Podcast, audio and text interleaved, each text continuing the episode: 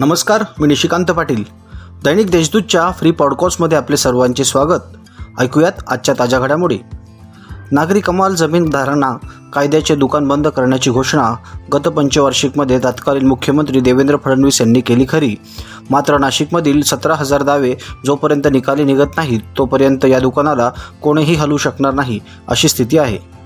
नागरी कमाल जमीन धारणा कायदा आणीबाणीच्या काळात एकोणावीसशे शहात्तरमध्ये अस्तित्वात आला. श्रीमंतांच्या जमिनी ताब्यात घेऊन त्यावर गरिबांना घरे बांधून द्यावीत. यासाठी हा कायदा असल्याचे त्यावेळी सांगितले गेले. अशा जमिनींवर जी घरे बांधली जातील त्यापैकी दहा टक्के घरे सरकारला मोफत देण्याची तरतूद करण्यात आली होती. महाराष्ट्रातील पुलोत सरकारने मात्र या कायद्यातील कलम वीसनुसार मूळ जमीन मालकांनाच घरे बांधण्याची मुभा दिली आहे. शहरांमधील अशा अनेक जमिनींवर या कायद्याअंतर्गत सोसायट्या उभ्या राहिल्या. आणि त्यातील दहा टक्के घरे मुख्यमंत्र्यांच्या कोट्यात जमा झाली. त्याचे त्या त्या मुख्यमंत्र्यांच्या मर्जीनुसार वाटपही झाले. केंद्रात एकोणावीसशे नव्याण्णवमध्ये सत्तेवर आलेल्या अटल बिहारी वाजपेयी सरकारने हा कायदा रद्द केला. महाराष्ट्रात मात्र तो कायदा दोन हजार नऊमध्ये रद्द झाला.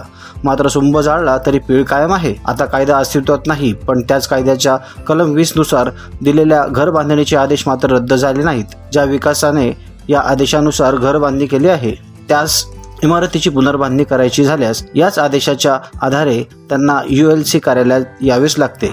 त्यामुळे या कायद्याअंतर्गत बांधलेल्या घरांच्या पुनर्विकासासाठी पुन्हा एकदा त्या कार्यालयाचे ना हरकत प्रमाणपत्र मिळवणे सक्तीचे आहे. मात्र कोणीही नवीन आराखडे सादर केले की त्यास नागरी कमाल जमीन धारणा विभागाचे ना हरकत प्रमाणपत्र आणण्याची सक्ती केली जाते. आत्तापर्यंत तीन टक्के अधिभार भरण्याची तरतूद होती. ती आता दहा टक्के करण्यात आली आहे. नव्याने परवानगी देताना सरकारी तिजोरीत पुन्हा काही रक्कम भरणे सक्तीचे केले आहे. नाशिकसह राज्यात नऊ जिल्ह्याच्या ठिकाणी ही कार्यालये आहेत. नाशिक कार्यालयात सतराशे फाईल्स आहेत. एका फाईलमध्ये शंभर दावे आहेत. त्यामुळे सतरा हजार दाव्यांची रक्कम जोपर्यंत जमा होत नाही तोपर्यंत नागरी कमाल जमीन धरणा कायद्याचे दुकान बंद करण्याची केलेली घोषणा मृगजळस ठरणार आहे. आता घेऊ झटपट बातम्यांचा आढावा. एका व्यक्तीच्या खुनाचा कट रचत असल्याची गोपनीय माहिती अंबड पोलिसांना मिळताच एका तडीपारासह चार जणांनी पोलिसांनी सापळा रचून अटक केल्याची घटना आयटीआय पुलानजीक घडली. महाराष्ट्र क्रिकेट असोसिएशनच्या विविध समितींवर नाशिकच्या सहा जणांची निवड झाल्याने भविष्यात नाशिकमध्ये रणजी सामने तसेच काही राष्ट्रीय आंतरराष्ट्रीय सामने खेळली जाण्याची शक्यता वाढली आहे. निवड झालेल्यांमध्ये प्रशांत राय समीर रक्टे किरण जोशी भगवान काकड शेखर घोष आणि विनोद यादव यांचा समावेश आहे. The institute of company secretary of India मार्फत सी एस अभ्यासक्रमाला प्रवेश घेणाऱ्या विद्यार्थ्यांची शंका निरसन उपक्रमाचे आयोजन करण्यात आले आहे.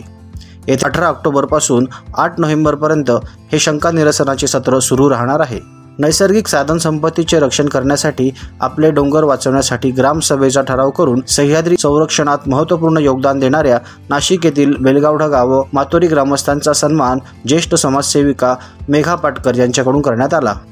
पंचवटीतील मखमलाबाद रोडवर शिंदेनगर येथे चारचाकी वाहनातून आलेल्या चौघा संशयितांनी महिलेच्या अंगावरील साडेतीन तोळ्याची सोनसाखळी बळजबने खेचून पलायन केल्याची घटना घडली होती. दरम्यान याच वेळी घटनास्थळी राहणाऱ्या पोलीस उपनिरीक्षक आणि पोलिसांच्या सतर्कतेमुळे काही वेळातच संशयित आरोपींना सिरेस्टाईल पाठलाग करून चारचाकी वाहनासह जेरबंद करण्यात पंचवटी पोलिसांना यश आले.